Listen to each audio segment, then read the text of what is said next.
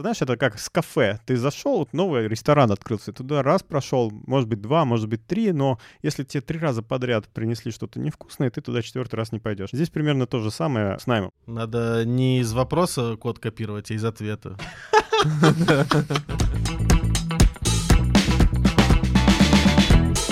Привет всем, это Юра Дорн из Озон Мастерс. Мы сегодня записываем первую версию подкаста. У нас в гостях сегодня классные люди. Ван Хачатрян из э, Озона, глава Head of DS, да? Head of DS Озон. А, да, Саша Алексейцев, Head of DS Циан, и Артем Бочкарев, Head of DS в AliExpress. Привет. Россия. Привет, да, скажите, ребят, привет. Чё Всем- вы сидите? всем привет. Мне понравилось, мне понравилось, что Юра сказал сегодня не первый выпуск, а первая версия сегодня. Значит, будет вторая получше. Наверняка. Hotfix. Для тех, кто Да, да, да, да, да. Окей, ну что, guys, давайте начнем. Мы сегодня хотели обсудить в первую очередь карьерные траектории и вообще как люди попадают в ДС, какими они должны быть, что от них ждут и, собственно, как они могут дальше в нем развиваться. Плюсы, минусы, подводные камни каждой траектории э, внутри Более. Data Science. Более. Да, давайте начну, раз уж мы начали как бы с Озон Мастерс, э, начнем с отечественного сезона. Да, кто не Э, знает, все присутствующие Кто- Кто, кто не знает, Ван как раз э, отечественный. отечественные. Да, давайте начнем с Озона. Мой опыт работы в ДС в Озоне, да и в целом опыт найма, в общем-то и целом направленный в сторону людей, которые имеют профильное образование по э, там, одному из перечисленных там, э, Тогда профессий. сразу, тогда сразу вопрос, когда ты говоришь про профильное образование, тогда вопрос, почему именно так? Зачем тебе это Вот, профильное образование? э, вот, по- поэтому я, собственно, изначально сделал эту ремарку, потому что исторически так сложилось. Но э, и, собственно, те люди, которые проникают в Озон, там, с профильных каких-то факультетов, они также за собой привлекают таких же профильных людей, и только маленькая доля специалистов остается, получается, вне этих рамок. То есть это просто клуб э, по, интересам. знакомству. Да. Нет, э, опять же, поток достаточно большой, но костяк все равно, за которым я наблюдаю уже какое-то количество лет, он состоит как бы из людей, э, ну, каких-то профильных факультетов. Но, однако, мы этим не ограничиваемся. То Опять есть при же, прочих равных вы дадите преимущество белому мужчине из одного из Не, топовых. там не получается. Я так понимаю, что там не получается, короче, прочих равных. Ну, типа, просто статистически, вот, э, чуваков из МФТИ, например, больше, чем из МИФИ. это есть, а из да, МИФИ этому есть больше, простое ну, смысле, объяснение. сильно. Но при двух одинаковых скиллсетах, условно, ты Нет, Нет, ну, конечно, ну, нет. да, не, не, не Конечно, будешь нет, нет, нет, нет, я же не говорю, что нет, я говорю, когда ты идешь искать, ты как бы в целом скрининг у тебя легче проходит, ну, как бы человек там с профильным образованием, нежели чем... А ты спрашиваешь прям вопросы из профильного Да, образования? не То есть- надо спрашивать, там у Нет, тебя я про резюме резюме. есть. Про опыт, э, про, собственно, там, вуз, про программы, про путь к становлению вот дата scientist. Ну да, я вот как раз хочу понять. То есть человек э, с профильным образованием использует это профильное образование на работе. Ну, его готовили смысле, сайентисты. Да, и хотя вот есть вот это строгое мнение о том, что вот то, что мы учили, может не пригодиться, я с этим могу согласиться, но то, как мы это учили, очень сильно сказывается на рабочий процесс. Вот, и... э, Ну, просто человек, который закончил, условно, физтех или МГУ, то ты понимаешь, что это чувак, который может сидеть и заботать любую тему, и Ну да, ты более-менее уверен Это- в его продуктивности, скажем так. Да, Артем просто такой э, сам закончил физтех, и давай себя восхвалять. Я сказал, физтех или МГУ, какая разница. Да, Ну, я вообще не физтех и МГУ, я... Ну я А сам- а. Кстати, у нас, э, да, сегодня что получается? Три физтеха. Да. Ван, а ты А откуда? я из вышки. А, Ван из вышки. На ну вот. самом деле есть, э, мне кажется, сейчас достаточно много ребят, и я это вижу даже, когда какие-нибудь трейдики в ОДС читаю, которые прям в школе такие решают, а надо ли мне идти вообще в ВУЗ, или мне сейчас надо супер заботать просто то, что нужно на работе, и я, может быть, вообще не пойду учиться в ВУЗ, а буду уже после школы начинать заниматься Ну, я DS-ом. тоже такое видел, но мне кажется... И у меня даже есть такие ребята в команде, и они очень сильные. У меня есть знакомый, который э, стал э, программистом и сейчас уже, по-моему, руководит отделом разработки, который бросил институт абсолютно осознанно, там, в курсе на втором или на третьем, потому что все, что ему Тут- там преподают, да. он как бы понимает, что он только тратит время. Главное слово осознанно именно, потому что, очевидно, когда ты видишь резюме человека, и он просто бросил вуз, и непонятно, какие он скиллы за это время набрал и что он делал, то не очень понятно, зачем это было делать. Ну, короче, мне кажется, что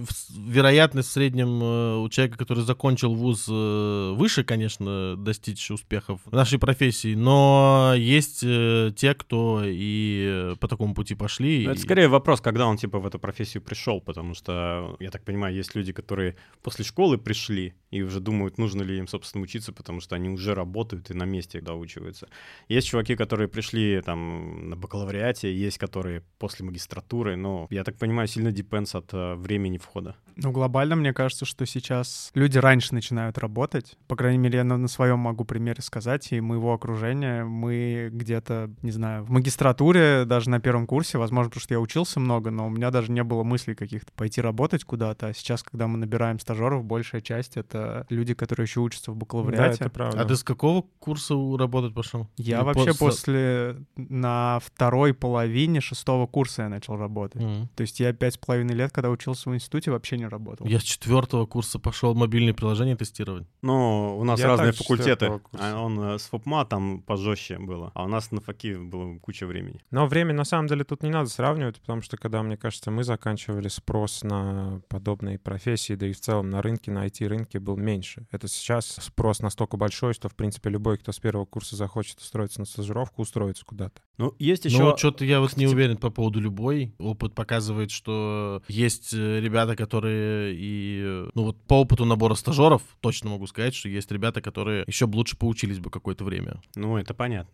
Нет, слушай, ну сейчас просто еще сама культура стажировок, она сильно с нашего выпуска изменилась. Вот, Типа нормальная история, если ты а, во время учебы простажировался где-то раза два-три, и потом уже идешь а, куда-то на базовую Ну, ну, это, это, кстати, правда. Да. Это правда. Это действительно так. Сейчас, мне кажется, интерес... Ну вот я со своей стороны могу сказать, когда мы ищем стажера, у меня интерес э, в стажере, чтобы он очень быстро прокачался, и в идеале, чтобы человек, который пришел стажером вот 1 января 2022 года, стал бы медлом примерно через год с небольшим. Вот, это прям идеальный путь, который... Я перед А, собой ставлю ровно э, такие вы же говорите, типа, ожидания. чувак пришел и за год с небольшим стал медлом. Да. За год с А, небольшим стал медлом. Это, это, клево. А что вы у него на входе спрашиваете? Что он вообще должен уметь? Потому что я так понимаю, что условно какой-нибудь парень просто с улицы пришел, ничего не умеет. Он вряд ли там за год а, станет middle дата-сайентистом, потому Ну, что он... Это, конечно, вряд ли. Не, ну мы спрашиваем э, немножко по институтской программе.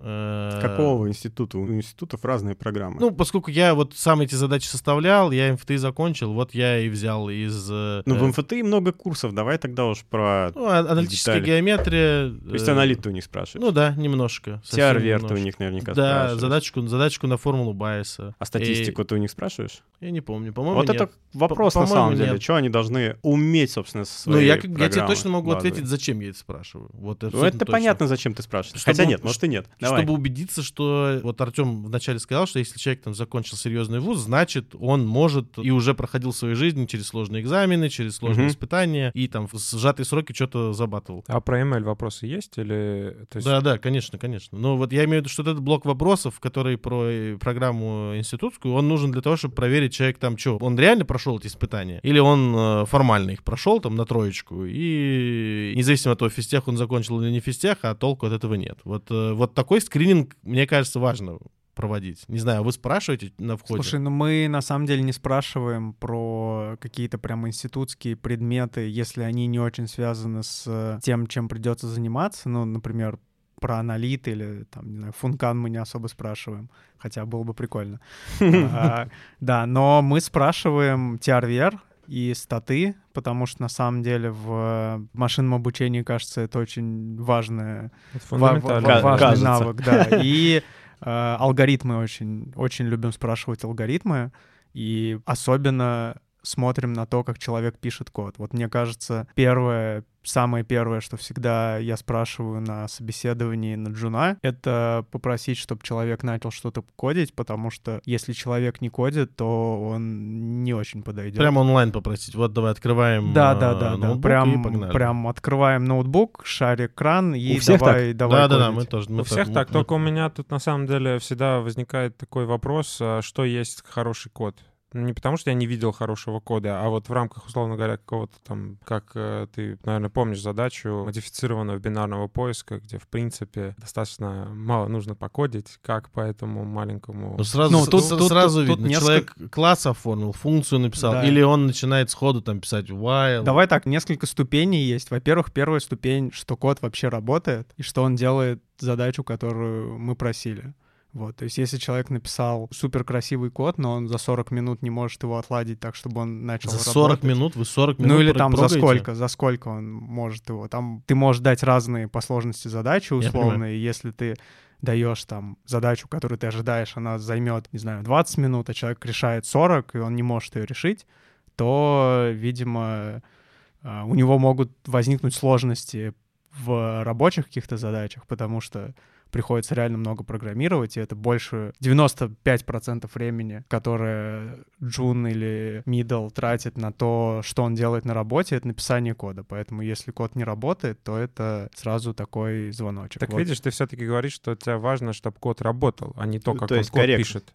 Потому что вот э, разработчики, условно говоря, там MLOps и ML-инженеры, которые там разворачивают пайплайны, сервят ML-модели в продакшене и так далее в real-time е, они к этому вопросу подходят иначе. Вот у них есть критерии красивого кода, у них есть критерии там масштабируемого кода. А мы здесь, получается, больше говорим про то, что неважно, как он назовет переменные, неважно, там, сколько строк он напишет, А- главное, чтобы его код решил задачу. Нет, это на самом деле важно. Это следующее, на что ты смотришь, поэтому я сказал, что есть несколько ступеней.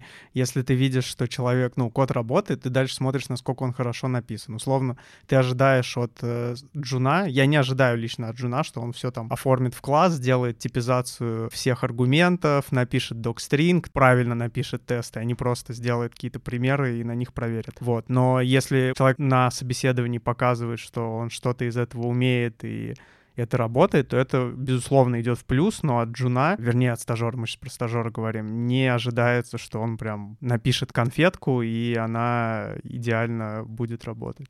Хочется, чтобы работал код, но чтобы он был не супер уродлив, вот так бы я Слушай, а можешь свою точку зрения на тему того, о чем тебе говорит, что человек знает э, алгоритмы или не знает алгоритмы? Это же штука, которую можно просто заботать и все. Ну, да, безусловно, штука, которую можно заботать, но, э, опять же, мне кажется, что это важно, потому что ты можешь это поспрашивать с точки зрения, ну вот, например, в SQL, да, ты делаешь там join, и хочется чтобы человек осознавал, что происходит, когда делается join. Когда он делает цикл, например, по всему массиву огромному из строк, который можно было не делать, а условно начать делить его как-то бинарно и что-то что-то в нем искать. Ну, то есть алгоритмы... Они для алгоритм- тебя на какой вопрос отвечают? Вот человек знает. Они отвечают не на вопрос, знаешь ли ты, что такое красно-черное дерево и какая там сложность, как его строить, а на вопрос, можешь ли ты, используя вот эти знания про алгоритмы, решить какую-то задачу, которая будет чуть-чуть отличаться, условно, умеешь ли ты адаптировать вот эти знания об алгоритмах под реальные задачи. Ну и в конечном итоге в продакшн-коде ты не будешь циклами ходить Да, по да, да, да, да. таблице. Это Но абсолютно там так. есть еще один point, э, Саш, что, что он, конечно, может алгосы там где-то заботать, но он же будет, получается, ботать их во время работы уже у тебя стажером. И его эффективное использование, оно ложится там на... Сколько он будет ботать? Недели? Ну, скорее всего, не за одну неделю заботает алгос. Потому что ему придется по всему этому огромному курсу пройтись Мгм. осознать там все дела. И это, ну, короче, он становится для тебя бесполезным еще на сколько-то, если а, его задач нужны вот эти... Я объясню, эти зачем я знания. спрашиваю. Я э, в какой-то момент э, мне нужно было э, там сильно расширить команду, и пришлось там составлять какой-то список вопросов, что мы спрашиваем, какие Мгм. компетенции проверяем. И я решил подойти к этому вот на, там, на 100% осознанно, а что, на какой вопрос мне отвечает каждая из задач, которую я спрашиваю. Зачем я их спрашиваю? Я что хочу проверить? Если человек на нее не ответил, это 100% уже все нет. Или мы продолжаем диалог после этой задачи, и есть еще возможность чем-то перекрыть. И я тоже в какой-то момент пришел к тому, что задача на программирование, там, даже это, если это задача там, на бинарный поиск, условно, наша с вами всем знакомая, если он ее не решает, вот мы дальше разговариваем или нет, я в конечном итоге пришел, что нет. Мгм. Но попробовал почелленджить эту мысль. И пришел к тому, что же вот нет. Пос- После этого нельзя двигаться. На, чем-то сошли. пришлось на бинарном поиске остановиться, там какой-то другой search э, слишком сложно. Да не, ну просто просто задача на поверхности лежит. Да, Вот. да, да. Мы, кстати, тоже сделали недавно внутренний research. Типа, у нас э, есть там всякие критерии, по которым мы в masters отбираем. Потом смотрим, э, кого из людей мы трудоустроили. Ну, или хотели трудоустроить, но типа он э, сам отказался. Вазон я имею в виду. Вот, и оказалось, что из всех фичей, там, каким бы ты методом их всю эту модельку не строил, самая важная фича, самый большой вклад вносит как раз решение задачек на вступительных. И так как задача вообще к DS, ну, не всегда релевантна, то есть там есть, конечно, TRVR, статы, там, линал, вот это все, но на самом деле для того, чтобы трудоустроиться, это не очень нужно. Там спрашивают, конечно, но это не, не суть. Для работы это не суть. Но мы проверяем, что чувак э, просто с головой. То есть он какие-то сложные вещи умеет затаскивать, пусть и теоретически, и вероятность А того, что мы его потом трудоустроим. Какого рода задачки? Или вообще в целом вот Да, задачи, напри- которые- на- на- например, на марковскую цепь. ну, пример задачки. Вот смотри, у тебя есть лифт, в него заходят люди и, ну, там, N человек, и у тебя есть К этажей. И лифт поднимается, и на каждом этаже выходит там случайное количество людей. Вот нужно оценить, например, мат ожидания, на каком этаже людей уже не останется. Понял. лифте. Ну, вот такие, короче, задачки, которые геморные на там какой-то жесткий TRVR, и которые на самом деле ему для работы не очень нужны.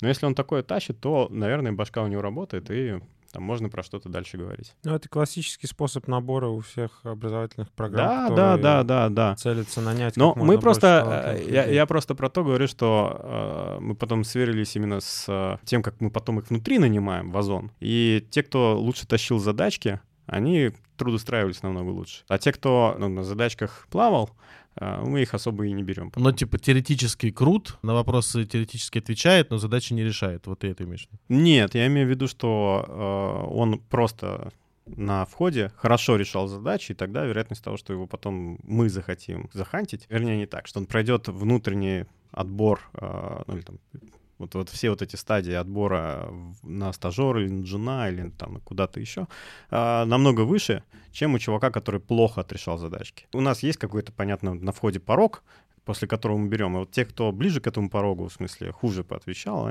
мы их э, реже трудоустраиваем, чем вот топовых. И эта фича была важнее оценок. Это, Как- это как фича это была важнее оценок, эта фича была важнее вуза, эта фича была важнее, чем опыт работы. То есть это э, штука, которая лучше всего проксит. Ну, то есть насколько он интересен. Интересно, то есть, э, кажется, из этого можно сделать какой-то вывод, что если ты учишься решать просто сложные задачи Не-не-не, это... разных, э, из разных сфер математики, которые нужно решать. Нет, нет, нет, это, это неправильно. Это э, как бы ты причинно-следственную связь э, так теряешь. Мы раньше же это не проверяли, правильно? Что важно, что не важно. И люди, которые приходили и решали э, задачки, они не связывали решение задачек с трудоустройством в дальнейшем в Озон. А если ты говоришь, что давайте мы типа видим эту причинно-следственную связь, давайте будем как стажер учиться нарешивать такие задачки, но это становится бессмысленным. Нет, ну да, Да. да, поня- Да. понятно. У меня следующий вопрос. Вот мы про алгоритмические задачи, а вы спрашиваете задачи такие более прикладные, там, поджойнить таблички, э, агрегировать, там, найти какой-нибудь, э, ну, условно, там, в том же Стажера? Pandas или на SQL написать такой запросик. Да, да, смотри, мы спрашиваем, но на самом деле, наверное, надо чаще это спрашивать. Мне кажется, это как раз э, раздел задач, который у Вот, нас к этому пришел. недостаточно, недостаточно много времени это, уделяется э, этому. заметили. Я тоже к этому пришел, и вот в, на отборе стажеров я такую задачу воткнул, и было э, немало людей, которые написали, которые решили там бинарный поиск, которые ответили на вопрос, что такое регуляризация. И если бы не было задачи о том, что человек не понимает, как поджонить э, там две таблицы, и циклами там находит э, ключ в одной таблице, циклом находит другой, и, короче, руками пишет join, да, обходя две таблицы циклами.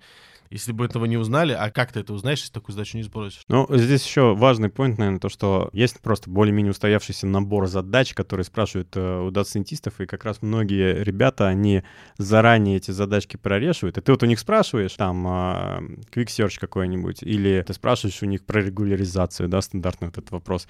И они такие сходу отвечают, потому что просто они знают, что такое, ну, с большой вероятностью спросят. А тут ты втыкаешь э, вопрос, который они не ожидают, который очень релевантен тебе, но Он который очень они ожидают. релевантен, да, да, да, да. да, да. Но они не ожидают. И все, как бы вот эта конструкция, когда ты специально подготовился именно, скрекал вопросы э, на собесы, она начинает ломаться. Мне кажется, это еще классный вопрос, потому что он такой фреймворк-агностик, потому что ты можешь условно не знать, как работает Pandas, да, но если стажер хорошо разбирается в SQL, он понимает, как в SQL джойны устроены, то мне кажется, что вполне Ну да, можно он Нет, брать говоришь про медла. А вот я это- на самом деле с этим абсолютно не согласен. Абсолютно. То есть, ну, от стажера я не считаю, что это может быть сугубо мое мнение, но я считаю, что требовать именно уметь писать запрос максимально корректный в SQL, я не считаю, Ну, что это нет, правильно. я- Ну, Не надо, это- не надо писать корректно наоборот. Вот по Джонни две таблицы надо уметь. Ты и в пандасе спроси, почему ты SQL? Так, а я в пандасе... Нет, А, я ну, имел в виду именно, что без разницы, где если ты в каком-то из э, фреймворков для работы с данными умеешь, примерно понимаешь, как работает join, там, select, э, фильтрация и так далее, то э, этого вполне нам достаточно, и научиться альтернативам не так сложно, как если ты вообще не знаешь, как это работает. Ну да, потому что если ты переходишь на уровень уже реляционных баз данных или нереляционных, то, мне кажется, ты уже говоришь о людях с индустрии, которых ты Нет, нанимаешь. понятное дело, на что джуна, такие детали медла. нет, конечно. А, кстати, вот это важный point. Вы сейчас начали про SQL говорить, а люди, которые, ну, собственно, заходят стажерами, они вообще думают, что SQL кому он нужен. Ну, типа, просто это такая нерелевантная штука. И есть вот этот дисконнект, э, что важно вам на входе, и что они Ну, думают, Давай, что давай, важно. давай, давай я пару слов скажу, потому что у меня это довольно больное место. У нас э, в Алиэкспрессе есть э, своя проприетарная платформа для работы с большими данными, вот, и там 95% А как всего она кода. Она называется ADPS, и там 95% кода написано на SQL, и кажется, что если человек не знает SQL вообще, то ему будет очень сложно. Ну, Ну, давай- для, для тебя это так. Ну, а даже если у тебя давайте- не какая-то проприетарная, у тебя там э, Hadoop кластер и, Да, там, да, и да, без, PySpark, без разницы на самом Ты деле. же, если ты на пандасе могешь, то ты на PySpark переходишь за там, Мгновенно. Да, на, на уровне написать какие-то несложные запросы, не вдаваясь в подробности, как там внутри работает параллелизм, как там написать этот запрос максимально оптимально. Если не в эти все подробности не вдаваться, а там на уровне стажера ты в них и не вдаешься, то из э, Пандаса ты переходишь в PySpark там за две минуты. Секунда. А давайте вот такую упражнение сделаем. Я закинул эту штуку, что есть вот набор вещей, которые вам важны от стажера, и есть, э, собственно, какое-то мнение по поводу важных для вас вещей у самого стажера. И вот обычно это отличается. Вы проговорите, плиз, что вам важно, или что полезно, что плюс, что не плюс. Вот в это все. личностном Для плане? Не-не-не, давайте потом а, про личностные. Именно знания. Ну, типа, что он должен уметь, что он Мгм. должен мочь. Вот немного вы проговорили. Типа, алгосы, окей, принято, сказано почему. Какое-то знание статистики TRVR, услышали. Что еще? Ну вот работа с данными только что я Работа сказал. с данными. По Джонни таблички, поселектить, пофильтровать таблички. Ну, то есть, Потому э, что с этим Вот придется это, человеку вот это важно, чтобы мы проговорили, что вообще знание SQL кажется, что оно большой плюс для Ну, стажера. это рутинная конечно. часть работы. Это означает, Да. что человек сразу может приступать к каким-то задачам. Вот уже к каким-то задачам. Пусть это будет пока не сложная задача, но он уже самостоятельно, тебе не нужно за него составлять ему датасет, Мгм. он может это сделать сам. И это огромный плюс, потому что такой человек, э, ты можешь ему ставить задачи более верхнеуровневые, чем э, человеку, который этого не знает. Ну, Окей. Потом было про написание кода. Человек должен уметь кодить, и это самый маст, да? Мы не берем людей, которые не умеют кодить. Я так понимаю, никто не Это берет. первая задача, да, которую все, кажется, Да, спрашивают. да, да. Мгм. А кодить на чем? Вот важно, что он э, питон. Да. Ну, конечно, да. Ну, а на чем еще? Ну, Не, то есть ну, мы, если у А нас только стек- на... Это понятно. А дальше вопрос. А только ли питон? Имеет ли плюс, если он что-то еще? Ну, Для если меня он да, лично- Go умеет писать, имеется, О. имеешь в виду. Ну, например. Ну, что-то вот- мы, мы про стажеров говорим, которые на Go умеют писать. Ну, А чё такое? Ну, бывает? на самом деле, сегодня на образовательных программах, ну, люди как бы что-то изучают в универе и на стороне там услышали про какой-то прикольный язык. Ван начал говорить про Go, но вот прикинь, ты, например, там, я не знаю, в Яндексе где-нибудь, там, если ты умеешь еще и на плюсах. Вот у Ван то же самое может быть с Go, а может быть у кого-нибудь, а, каком-нибудь еще языке. Не знаю, мне кажется, честно что, скажу, что этот, этот скилл, да, если ты набираешь чисто стажера, из которого ты хочешь вырасти потом дата-сайентиста, и у тебя нет ожиданий, что этот человек будет писать прям какие-то высоконагруженные real-time сервисы, а он больше будет работать с данными, фитить модельки, чистить данные в основном и все такое, то для меня лично никакого нет плюса, что человек знает Go или Java. А вот или это, еще кстати, что-то. еще про профиль э, DS получается. То, что, ну вот есть один вариант, это DS, который просто как раз делает модельки, там тестирует какие-то вещи и так далее. Это researcher. Да, вот researcher. Есть э, взгляд на DS как на чувака, который пишет сервис. Это Это уже инженер. ML-инженер, да. Ну, а при этом он все равно нанимается как DS. Но это, он- это, Нет. кстати, Нет? история холиварная, как должно быть, вот как правильно. Да, я, да, я- да. я Я, хотел, вот на- решил вкинуть вам. я хотел затронуть холивара. это, когда мы говорили тут все в один голос, что задачи на питон, алгоритмы — это must-have, и без этого мы там не двигаемся дальше на собеседовании, да, если человек этого Мгм. не делает. И тоже хотел вкинуть эту мысль. Я проходил через этот э, такой самочеллендж. э, А за- зачем? Почему так? Не от плохой ли это жизни, что у меня дата-сайентист должен быть на все руки мастер, Потому Вот. что у меня там нету отдельно питониста, который напишет сервис, а Scientist мог бы в это время, которое у него освободилось от написания сервисов, чтобы он э, в это время статью прочитал и какой-нибудь э, research провернул, такой, который он не может себе позволить, потому что он пишет сервис в это время. А как ты будешь этого человека расти? Тогда такой вопрос. Я, ну, согласен, ну, как бы с таким подходом, но мне кажется, учитывая конкурентность как бы в нашей среде, учитывая, что во всех больших компаниях есть какие-то способы промоушена людей внутри компании по карьерной лестнице, очень важно именно то, кто достиг определенного результата. И э, человек, который постоянно занимается чтением статей, а мы знаем, что конверсия, да, Не, ну- успеха, там именно маржинальной пользы от этого постоянного чтения может быть меньше, нежели чем как бы написание какого-то микросервиса, который сегодня в эту секунду приносит какую-то Ну, пользу. Два, два поинта отвечу тебе. Первый, что когда мы говорим все время сидеть, читать статьи, это какое-то уже возведение это в энную степень, понятно, что не только этим заниматься, но и находить время на это, вот что я имел в виду, и находить в том числе время на это. И вторая история про, когда ты говоришь о том, что там линии промоушена в компании зависят от результатов, это правда, но это зависит от того, на каком уровне находится сейчас уже Data Science твоей компании. То есть если у тебя, ты находишься на начальном уровне, когда у тебя э, кругом линейными регрессиями бы заткнуть, и это уже value принесет, потому что там сейчас нет даже линейной регрессии, там Excel условно. Конечно, те человек, который читает статьи,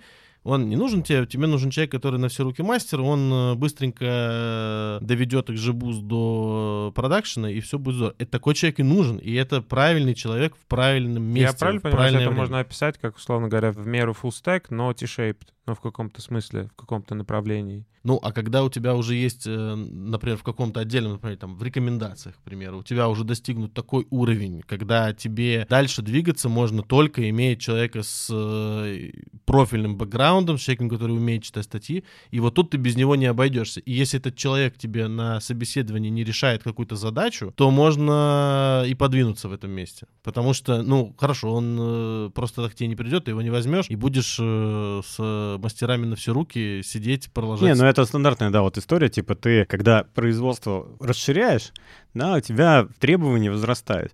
Здесь то же самое, если у тебя один отдел DS состоит из одного человека, да, то он должен Да, быть он должен быть фуллстеком. Да, он должен быть да. фуллстеком. Когда 10 человек, но там ты уже можешь как-то разделить на типа вот этот чувак, он будет тим лидом, а вот эти там 9 человек, из них там 6 фуллстеков и там 3 чем-нибудь еще. Один там сервисы писать, на самом Мгм. деле, просто DevOps какой-нибудь. Кто-то еще будет просто, я не знаю, даже просто проектом. Вот, и так ну далее. да, А пока на, а на потом- первом уровне да, один да, человек да. это все делает. Он и проект, и кофе сам. он э, все, кофе сам Сам себе принесет. приносит. да. А когда там человек 200 становится, 300, 500, там уже появляются специализации жесткие. Ну, конечно. Я уверен, что и у вас, и, ну, и в Али, и в Озоне уже есть такие направления, и у нас тоже такие есть, в которых э, достигнут определенный потолок, до которого можно достучаться, имея, э, вот, э, условно, там, мастеров на все руки. И для того, чтобы сделать следующую ступеньку, следующий шаг, уже нужен человек, которому можно что-то простить, но он будет зато мега крут и принесет value другими своими. Сказал да, да, так э, Саша, я уверен, у вас Ну, в так есть.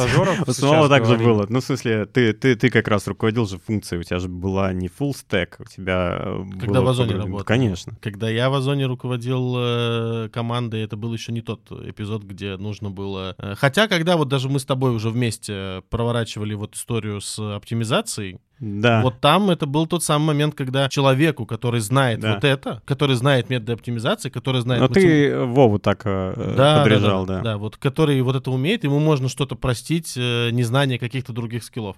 Так что в каком-то смысле, да. Ну вот мы прикоснулись только к этой истории. Мне Э, кажется, мы как раз сейчас переходим к тому, что нужно дальше-то от человека. Да, да, да, Но да, это да. мы больше уже говорим, мне кажется, не про стажеров. Мы сейчас прыгнули вверх. А, да, ну это может и неплохо. А кстати, э, мы, мы можем прыгнуть двумя Мы, способами. кажется, только забыли про стажеров обсудить э, слона в комнате, да, никто не назвал, Да, что мы да. ML еще спрашиваем. Да, еще и мы ну, спрашиваем. Data Science э, нанимаем стажеров. Да, Давай- тут, Давайте это обсудим, мне кажется, это интересно. тут на самом деле мне есть что сказать, потому что... Потому я- что ты начал, собственно, про это говорить. Да, да, дал да, дал да, нам да. сигнал, что тебе есть что сказать. Ну давай.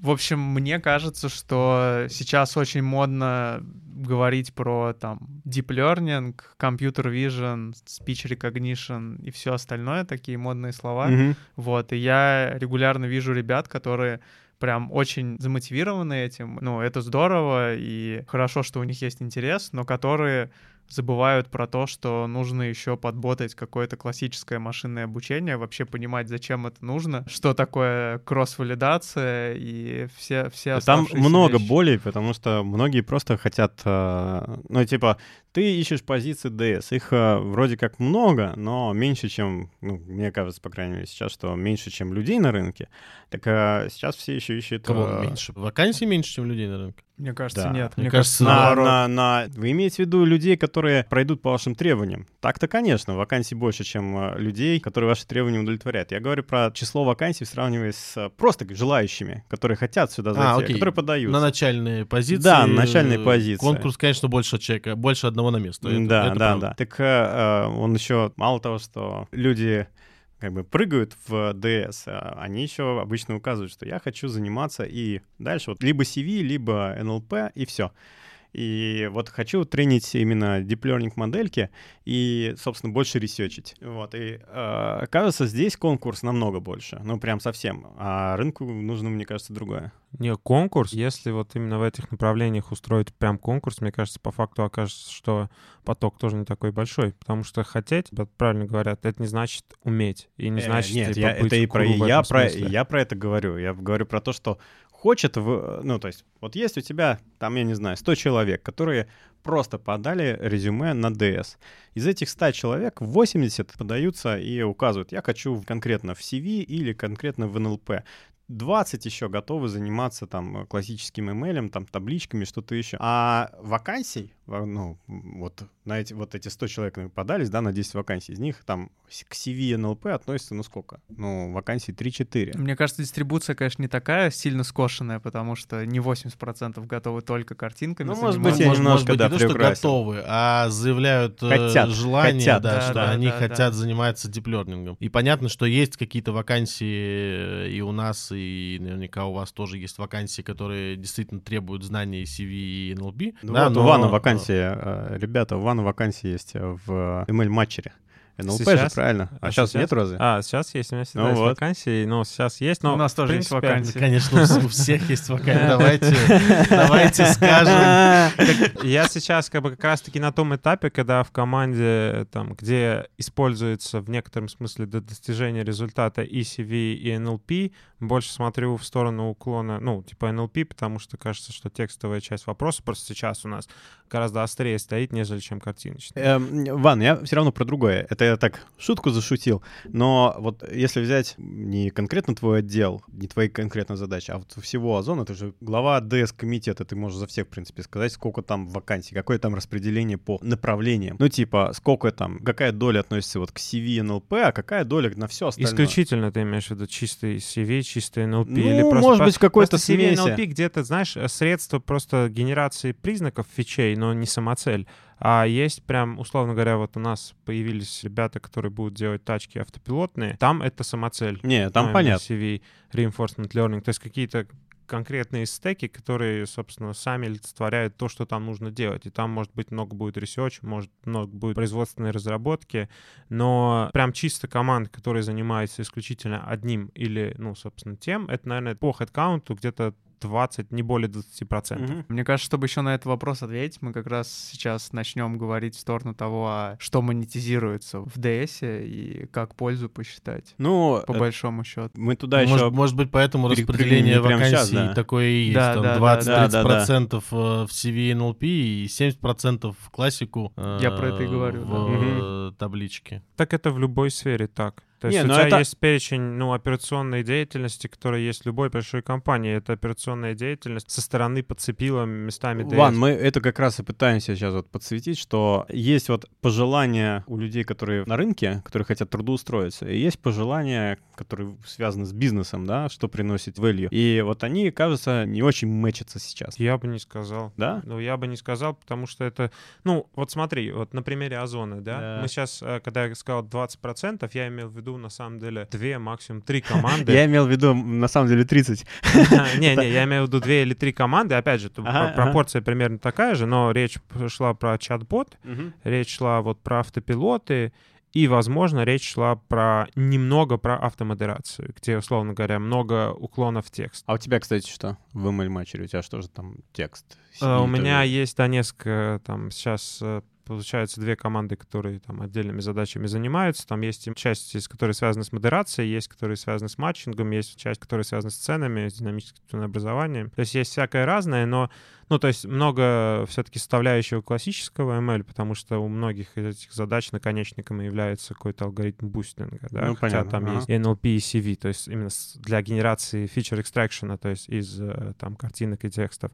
Но именно команды, у которых задача заканчивается, по сути, на тексте, заканчивается, но на картинке, вот их очень мало. И э, я бы не сказал, что поток людей, которые стремятся в эти команды, прям огромный, потому что эти команды нанимают людей гораздо сложнее, поток у них гораздо медленный, я за этим всем наблюдаю Мгм.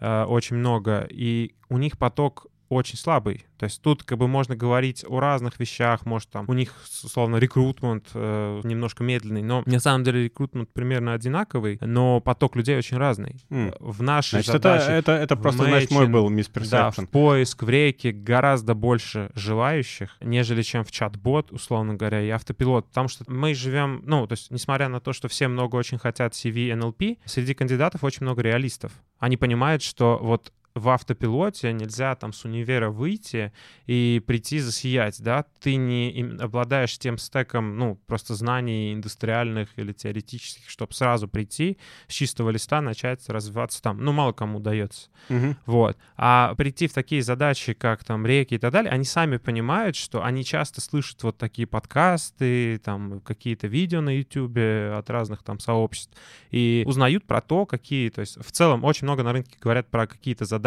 много говорят про реки, много говорят про поиск. И они много про это слышат, и они понимают, что есть спрос. Они идут туда, потому что понимают, что это безопасная точка для того, чтобы начать карьеру, если мы говорим про джунов. А люди, которые только-только, то есть пришли и не обладают... То есть, понимаешь, вот сфера там чат-ботов и сфера там, например, автопилотов, это очень как бы узкие точки в ML, очень узкие срезы. И зачастую просто даже понять, что тебе нужно сделать, может быть сложнее, нежели чем в задаче рекомендации или в задаче прогнозирования спроса. Вот. Ну, я согласен с тобой, что чат-боты и автопилот — это намного более узкие задачи, но если вернуться все-таки к тому, что вот противопоставлению, условно, deep learning какой-то и классический ML, мне кажется, что все равно в тех людях, которые идут, э, ищут э, стажерские позиции, например, очень сильно ну, не очень сильно, но сильный скос в сторону, в сторону deep learning, он сильнее, чем, э, чем на самом деле нужно столько людей. Как Да, ну, как минимум- хайповая как тема. минимум на словах. А- Да, да, а- да. а Да, хотелось да. бы, чтобы, когда человек приходит на начальную позицию, хотелось бы, чтобы у него были скиллы и в классическом email тоже, потому что понятие кросс-валидации, э, оно как бы краеугольное, каким бы ты email не А занимался. Это, кстати, интересный поинт про то, как воспринимается стажировка, потому что у нас есть, ну, один взгляд, это чувак пришел, уже много что, ну, хотя бы как-то знает, и мы его берем, чтобы доращивать, и другой взгляд, ну, как в многих местах тоже устроены э, стажировки, это э, чувак пришел, он ничего не знает, ну, или там, по большому счету ничего из релевантного, релевантных знаний у него нет, и он просто хочет попробовать. И, ну, знаешь, как в этом, например, в ВТБ, там была программа для финансистов. Ты приходишь и прям совсем по разным отделам скачешь и, типа, пробуешь себя. ВТБ Мгм. рост. А Да, мне кажется, что такое. я прям увидел за последние несколько лет переход от одной стадии к другой. Вот э, какое-то время назад, мне кажется, года три назад, когда мы брали стажеров, Точно. мы Вот точно. прям видели, видел. ви- ви- видели классного парня, который закончил топовый вуз, который знает там математику, умеет прогать. И мы- брали его. Да, ну даже если он там что-то по имейлю, может быть, не отвечает, то мы такие, окей, берем, ты быстро натаскаешься и быстро вырастешь. То есть сейчас уже ты ожидаешь от прям сильных стажеров, которых ты берешь, что у них будут хорошие знания по email, что он все там базовые вещи будет знать и четко их отвечать, и что у него уже уровень, который от него ожидается, намного выше, чем был условно. Да, Я очень сильно да. плюсую к Артему. Это действительно... Я тоже проследил... Вот мы же вместе тогда еще работали, когда был первая волна стажеров была. Да-да. И вот в этом году я сейчас себе в ЦИАН нанимал стажеров, и я понимаю, что большая разница между тем, как мы спрашивали тогда, и тем, как я спрашиваю сейчас. И я, кстати, в тему предыдущего разговора, вот у нас тоже были задачи разные, у нас был и чат-бот, и компьютер vision, и NLP, и классический email, но вопросы на отборе были у всех одинаковые. То есть у нас был человек, который говорит, я хочу чат-ботом заниматься. Да, но ты должен ответить на классические вопросы, решить классическую задачу Мгм. на бинарный поиск, поджонить таблички. Это ок, что ты хочешь двигаться в сторону чат-бота. Может быть, даже ок, ты попробуешь, тебе не понравится, ты захочешь заниматься чем-то другим. Может быть, это тоже ок. А может быть, наоборот, ты расцветешь и будешь в этом перформить.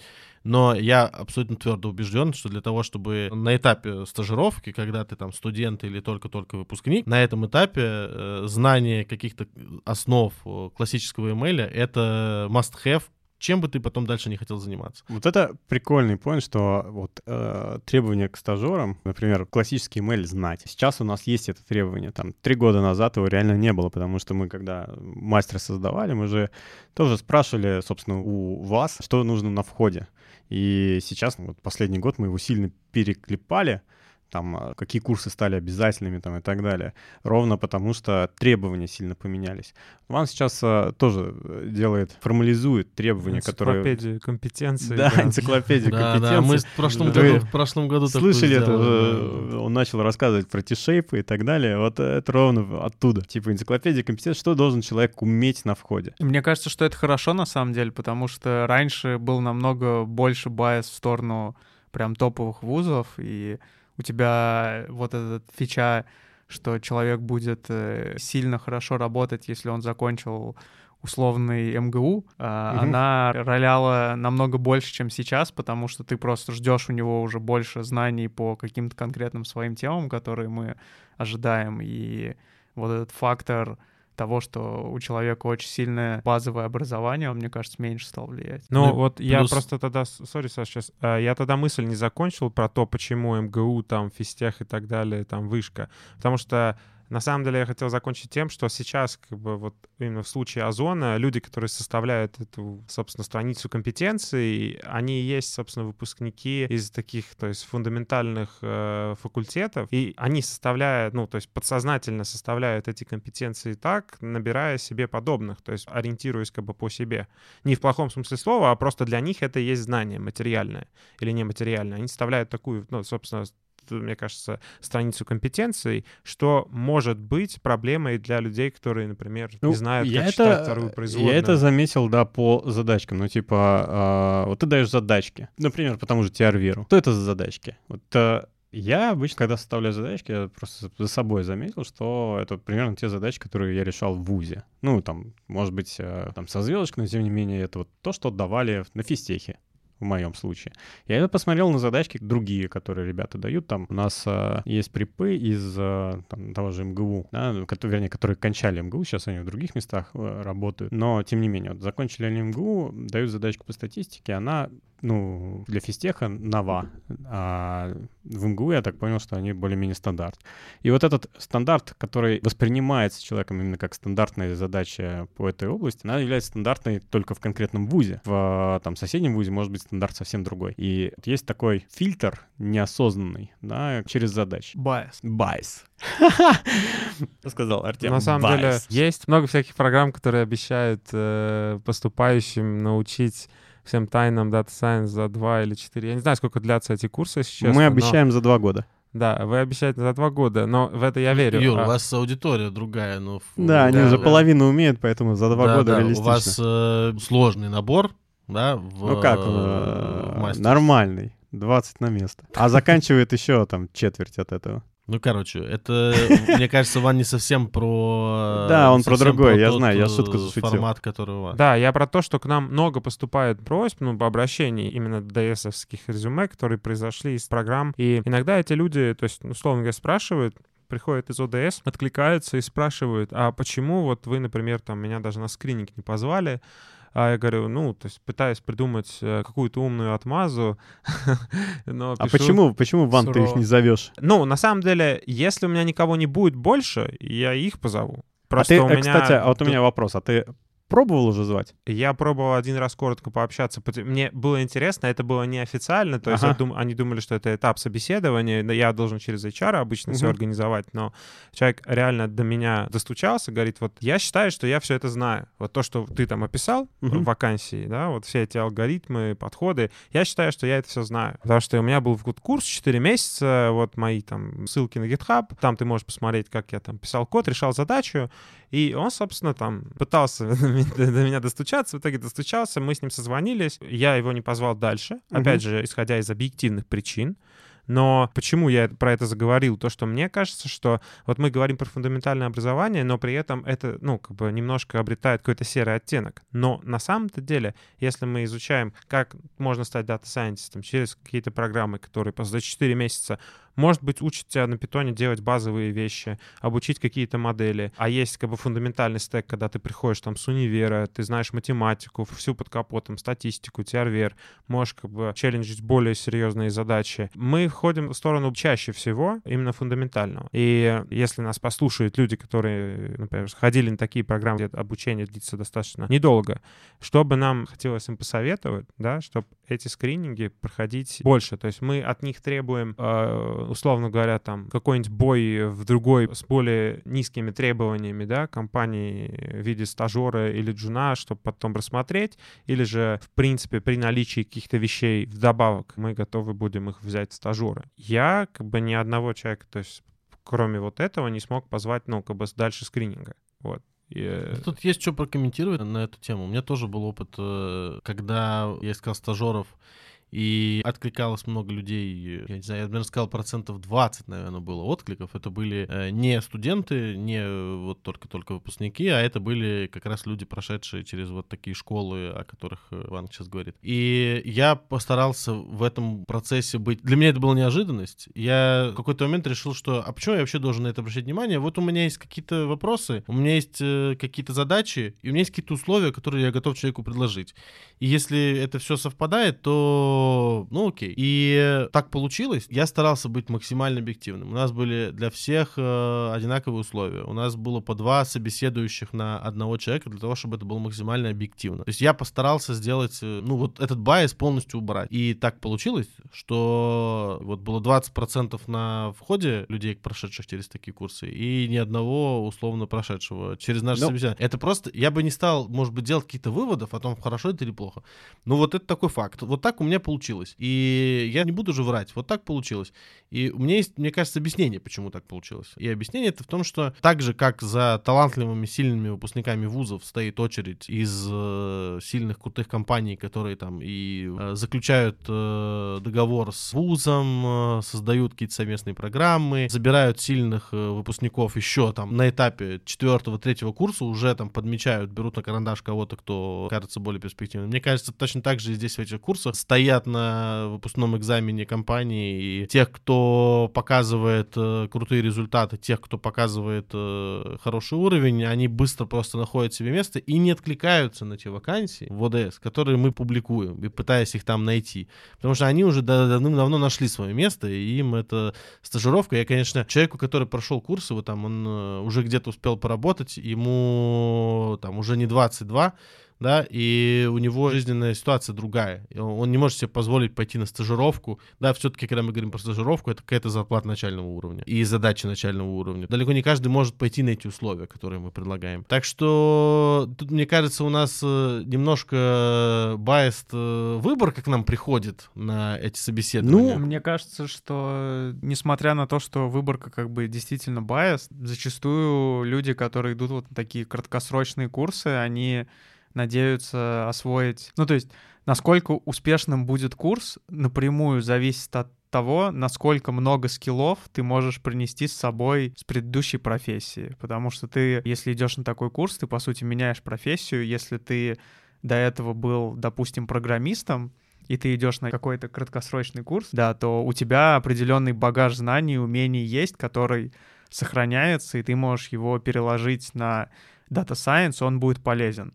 Но если ты человек, который не очень вообще занимался в IT-сфере, например, или что-то у тебя было другое, например, мне как человеку, который не умеет рисовать совсем, вряд ли вот Саша придет и скажет, давай ты пройдешь курс, а потом спроектируешь мне дом. Или сдизайнишь квартиру, я не знаю, потому что, ну, просто я за 4 месяца не смогу все мои знания, которые получены были до этого за время учебы, работы, они не очень полезны. Вот, поэтому мне кажется, что тут э, это, ну, довольно эффективный инструмент, но если человек именно не питает никаких иллюзий, что можно за там 3-4 месяца перекатиться в какую-то абсолютно новую профессию для него и начать с чистого листа. Вот мне кажется, это классно именно для людей, у которых есть какой-то опыт, который можно перенести так или иначе и переложить, чтобы не терять все и не начинать с нуля. Иначе действительно нужно тратить несколько лет и пробовать что-то более углубленное, вот, для того, чтобы стать data science. Мне очень понравилась аналогия про то, что э, если сменить профессию из э, дата-сайентиста в художника, это не занимает э, три месяца на курсах, точно так же из художника в дата-сайентиста не занимает три месяца на курсах. Но... Этому надо учиться, надо иметь к этому, во-первых, для того, чтобы быть художником, надо иметь к этому какие-то способности, потом этому учиться, а потом рисовать. Я, Я так хотел еще добавить, вот вы тут говорите про bias, многие говорили про bias на вход, входе. Типа у Артема совсем горит, что к нему такие люди приходят, и он никого из них не нанимает. И Саша Я тоже... так про... не говорил, на Ну, самом да, деле. ну, окей.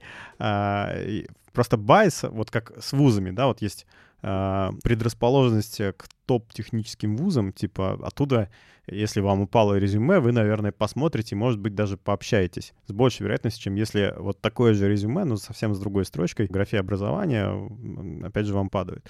И здесь то же самое с э, вот этими курсами. Это просто вот это образование, оно как сигнал служит. И э, почему появился этот сигнал? Потому что, ну, так, статистически получилось, что люди, которые пришли из того же МФТ, вышки, МГУ и так далее, э, они перформят лучше. Ну, то есть многие не перформят, но там в среднем они перформят лучше.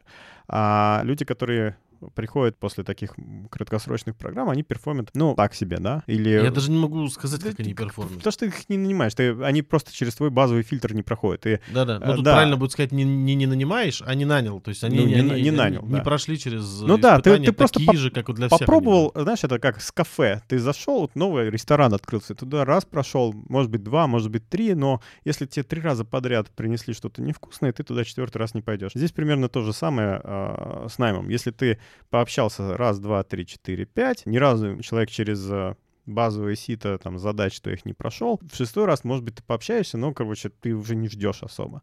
А в седьмой раз, если есть альтернатива, где более-менее всегда вкусно, да, ты, наверное, вот этой альтернативой воспользуешься. Ну, Мне кажется, я еще что... не сходил в этот ресторан шесть раз. Я пока только один раз зашел.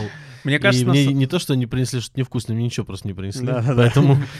На самом деле, мне кажется, что это классная штука, если человек идет э, не для того, чтобы перекатиться прям в Data Science, а если это какой-то условно менеджер или человек, который занимается да, бизнесом, да, ему вот приходится много общаться с дата-сайентистами для того, чтобы хоть немножко начать говорить на одном языке, вот э, это, мне кажется, очень классная и полезная штука, потому что иногда хотелось бы, чтобы когда Люди общаешься, были немного в курсе. Да, да. общаешься с каким-то заказчиком внутри или угу. э, с какими-то внешними ребятами, для которых что-то делаешь, или они пытаются что-то предложить, чтобы они были на одной волне, потому что Если вот этого нет совершенно, то сложно разговаривать. Мне кажется, что сейчас э, Data Science — это ну, настолько всеобъемлющая как бы дисциплина, ну, которая представлена, ну, во всех крупных компаниях и, я бы сказал, практически во всех IT-компаниях, которые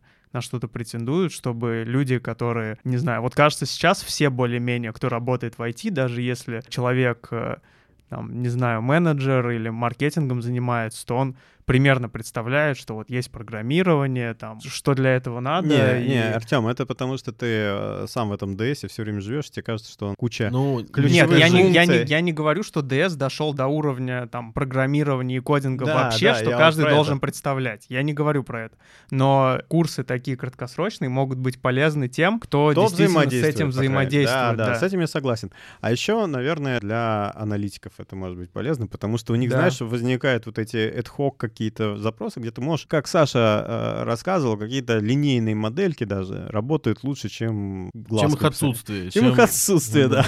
И вот э, подобные модельки, они у аналитиков часто и возникают. И ты можешь, э, условно, какие-то задачи намного эффективнее решать. э, Мгм. Может быть, просто не часто. Это не то, что ты превратился в ДС, но у тебя появляется больше инструментария для решения своих Но мне аналитических кажется, задач. аналитик, он как раз э, подходит под э, тот случай, когда Да, ты очень в смежной области находишься, и если ты реально хочешь, и ты аналитик, то ты вполне можешь, Можешь попытаться перейти, да. перекатиться, когда ты Но, прошел не- краткосрочный не, оби- курс. не- не обязательно...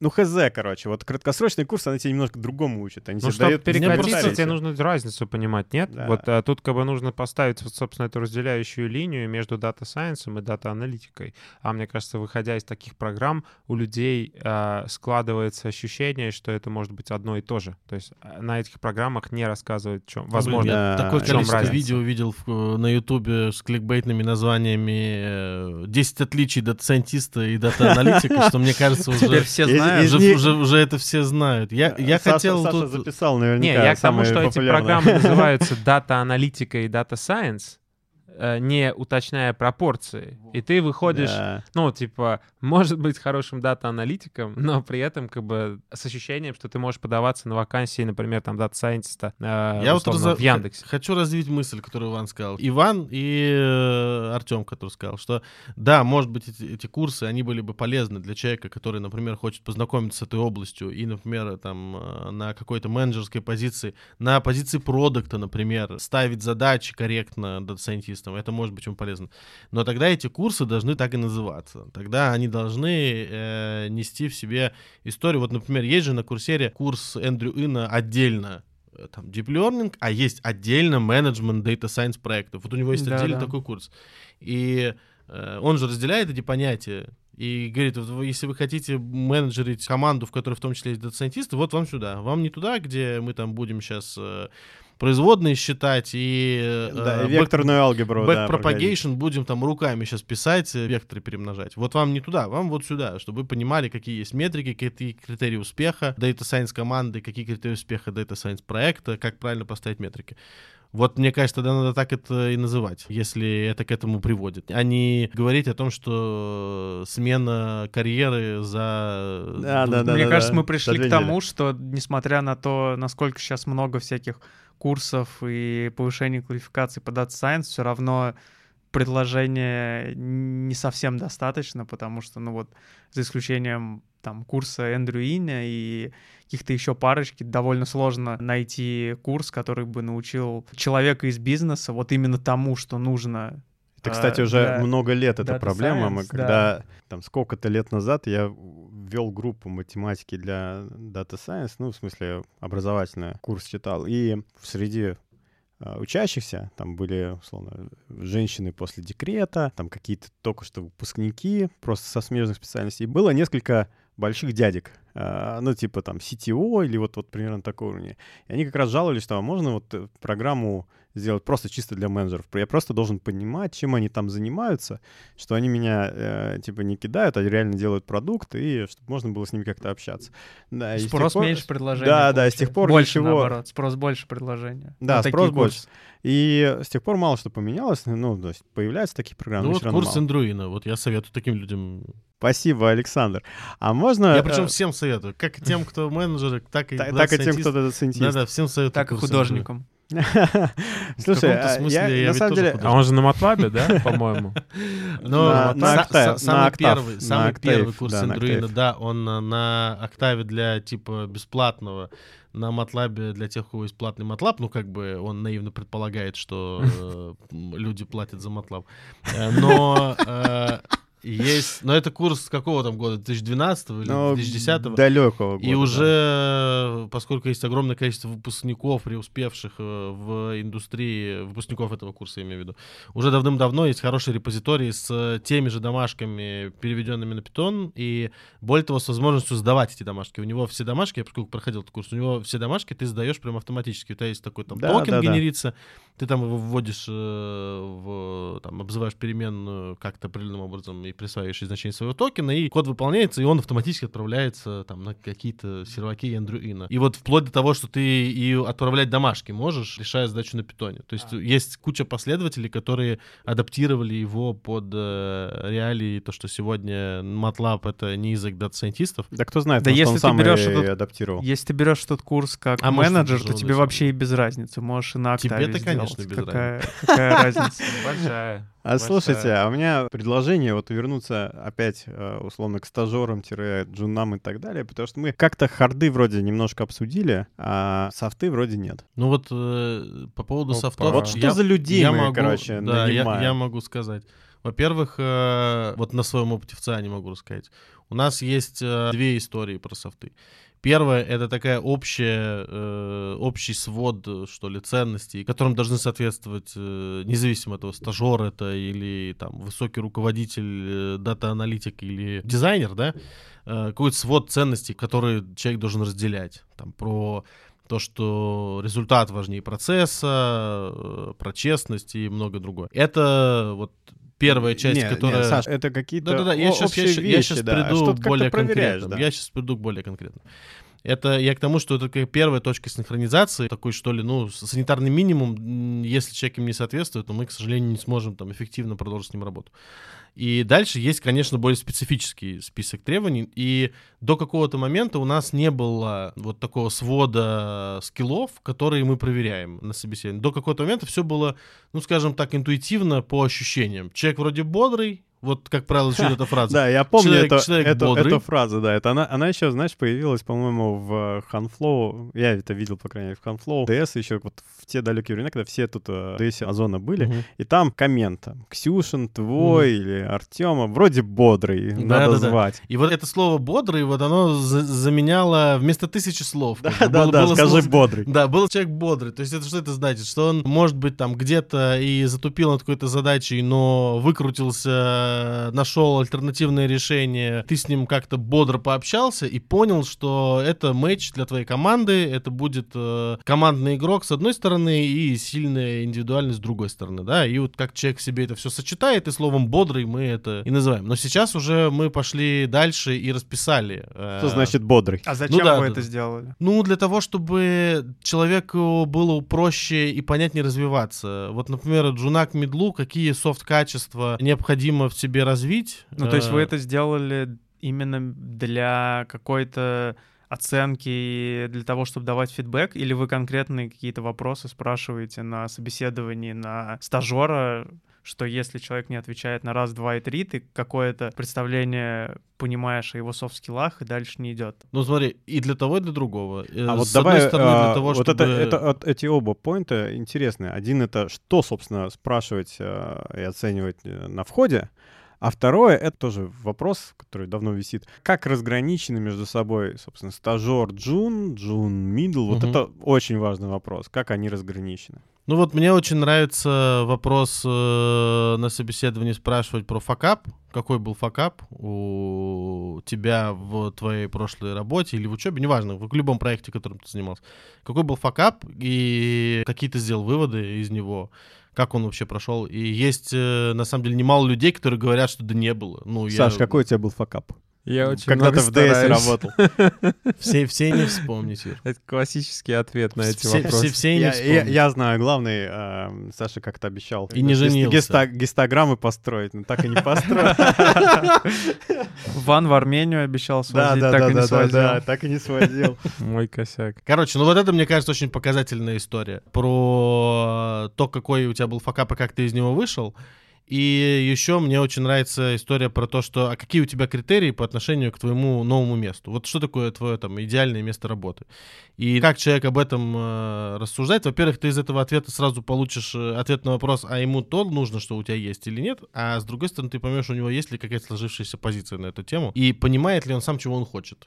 И если он понимает точно, что ему нужно, чтобы была тишина в том месте, где он работает, чтобы у него в день было ноль встреч, а в неделю там одна на 15 минут, и ты сразу понимаешь, что, ну, вот, э, значит, у нас там не получится, потому что у нас там ДСМ каждый день, да, мы там бодро общаемся, иногда бывает э, и что-нибудь жарко обсуждаем, и вот э, шумновато, да? Да. Все, мы не сможем, значит, с этим человеком ужиться. Это не потому, что он плохой какой-то, нет, просто ему надо по-другому. Ну, ему надо другая компания, значит. И вот эти два вопроса, мне кажется, они так покрывают довольно большой спектр э, каких-то компетент... Да я бы даже не назвал это компетент, качеств, скорее, человека, которые вот нужны. Там Мне я- кажется, что эта тема, э, она вообще не очень э, специфична для Data Science. Вот, и я бы добавил еще вопрос, если мы не про совсем стажера говорим, то почему ты ушел с предыдущего места работы? Понятно, что все, наверное, это спрашивают, и тут как раз ты можешь увидеть, чем человек недоволен и как он это объясняет, что я король, все остальные не стоят меня, или что более какими-то разумными доводами и причинами объясняет свой уход, или то, что он вообще хочет посмотреть, как где что устроено. Да, это Вот. правда. Это то, как человек отвечает на этот вопрос, очень о многом говорит. Он зачем идет к тебе в команду, в компанию, зачем он к тебе идет? Чтобы повторять те же ошибки, которые он делал раньше, или потому что он хочет чего-то нового и хочет решать новые ошибки. Я добавлю, кстати, э, по поводу поинта, когда спрашиваешь о том, чего ты ждешь от э, своего нового места. Мне еще очень нравится рефреном в конце спросить, вот мы сейчас пообщались, ты нам задал вопрос, а как ты считаешь? Вот наша компания это то, что тебе нужно. Вот она соответствует этим критериям твоим или нет. И тут ты проверяешь еще, а человек реально осознанно вот эти критерии составил. Он, он тебя челленджил на эту тему или не челленджил? Или он тебе сказал, что ну мне нужно, чтобы там, значит, было кофе, чтобы там пятое, чтобы десятое. Вот. Особенно классно этот вопрос задавать, если он никаких вопросов больше не задал. А, кстати, как надо Да, реагировать кстати, на вот это, интересно. Как вы реагируете, когда человек не задает никаких вопросов? Противоречиво. Это поляризует на самом деле, потому что в 90% случаев э, мне кажется, что человек не очень заинтересован вообще в принципе. Вот, и люди, которые приходят, они задают вопросы, которых а, их обычно волновали на предыдущем месте работы. да. И если человек не задает никаких вопросов, то, возможно, он на предыдущем месте работы не очень... э, Волновался. И- да, не очень волновался по поводу чего-либо, вот. Но иногда ты видишь кандидатов, которые прям идеальный матч, и ты видишь, что человек, вот он прям варится в том, что вы сейчас делаете, и ему не надо, может быть, задавать очень много а вопросов, может он так, чтобы он, он, понять. он тебя тоже понял, так Да, же, как да, ты да, его. да, ты да, его да, понял, да. он Ну, тебя такое тоже очень редко понял. бывает. Да, это я согласен. Ну, если такое случается, то тут э, не до каких-то рассуждений, тут нужно быстренько бежать э, и Да, В ЗАГС. э, Да. Сразу в ЗАГС. Ваня, Верно. ты что скажешь? А, да я много чего могу сказать, на самом деле. А по делу? А по делу? А по делу, вот это хороший вопрос. Для меня по софтам, на самом деле, софт, он, он у меня может со временем как бы меняться в зависимости от того, какой сейчас костяк команды, ну или какая команда сейчас образовалась, потому что, по моим наблюдениям, текучка... Ну, что чувак-то должен уметь э, точно? Вот знаешь, вот По как, софтам? как- ну да, по это- софтам, смотри, по ну или не- софтам не- он плохо, самое главное, плохо, сейчас прости, я просто плохо я сказал, что уметь, э, каким он должен быть. каким он должен быть. А ты хочешь Смотри, сказать, ты, ты имеешь в виду, что этому нельзя научиться или что? Ну да, ну вот ты сказал про бодрый, да, чувак должен быть Мгм. бодрым. А, вот если он какой-то, э, ну, просто, если он социопат, если ты знаешь, что у тебя команда как раз такая супер дружная, постоянно нужно, требуется общение, вот у вас культура такая, что постоянно требуется общение, он же не научится переставать быть социопатом, он просто, он как был социопат, так и остался.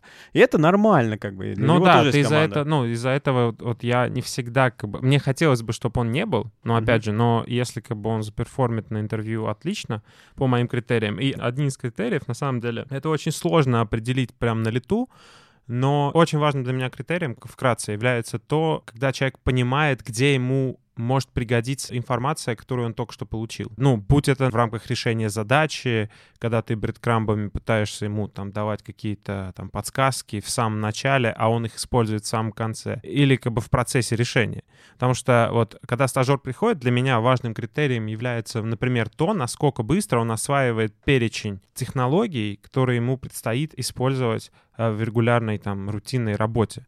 Потому что те, кто учится очень быстро использовать весь стек, то есть прикладывают в самом начале больше усилий, они вот у меня с конверсией 100% становились джунами после стажировки. Иногда некоторые раньше, просто хотелось днем ранее их оформить джуном, подписать контракт, условно говоря, чтобы человека оставить, чтобы он не думал, что... То есть это такое умение схватывать на лету, да? Обучаем. Или обучаем. Да, да, да, значит, человек на связи, то есть абонент на связи, значит, он не на sleep mode. А бывают случаи, угу. когда человек в sleep mode, он может кэшировать информацию вот как бы в моменте, в таком, ну, на низких частотах, а потом включать, выходить на высокие частоты только тогда, когда ему удобно. Мне такой формат, естественно, некомфортен. Мне нужно, когда вот я общаюсь с кем-то, он на высоких частотах, он хотя бы на тех же частотах, что и я. Он со мной думает, он со мной как бы уже этими инструментами, мы как два инженера, условно говоря, собрались, у меня там ключ 44 размера, у него 46 и мы думаем, что с ними сделать. Вот, и тут принцип такой же. И я вот, собственно, не могу сказать, что есть там четкий вопрос, да, вот нельзя задать в лоб человека, а вот ты умеешь использовать ту информацию, которую тебе дали. Но я пытаюсь это как бы распознать именно путем построения самого вопроса и кейса, который я у него спрашиваю. Это скорее даже относится, получается, не про отбор, да, а про, в первую очередь, про то, как ты будешь конвертить э, людей из стажеров в джунов. Ну почему? Мне кажется, это и на этапе отбора Ну, на этапе отбора истории... ты пытаешься, пытаешься это проверить, но угу. даже если ты не смог это проверить э, хорошо, да, если ты ошибся, потом все равно это всплывет просто во время конечно, стажировки, конечно, ты просто это, это используешь. Я Мне еще вот одну тут... штуку вспомнил, которая, ну, наверное, это больше к софт-скиллам все-таки относится, чем к хард-скиллам. Такая красная лампа, которая у меня всегда загорается, и я по моему опыту, в подавляющем большинстве случаев человек э, дальше не идет, или если он идет, то у нас плохо с ним получается это если человек начинает решать задачу, и он через две минуты говорит, я не знаю. А, да, да, это бесит всегда. Э, кажется, что такого не должно быть, потому что, ну, люди как-то более-менее проходят собеседование, знают, что люди не любят, когда кандидаты там, сдаются. Там, да. э, два э, варианта. Один вариант — это он говорит, я не знаю, и сидит и ждет от тебя решения. Второй вариант — это когда он не может решить, не сдается, но Сошел сидит, да, но его но сидит и думает, да, короче, да, да, сидит да. И, и типа и что-то крутит, крутит, крутит, и все идет не туда. Но, блин, ну спроси. Но ты да, будешь, когда... Вот это очень правильная да. фраза, ну спроси. Вот я как, как раз ждал, чтобы сказать о том, что вот это для меня является важным критерием, что человек, э, с одной стороны, не сидит, не закапывается, а идет, задает вопрос, не стесняется спросить.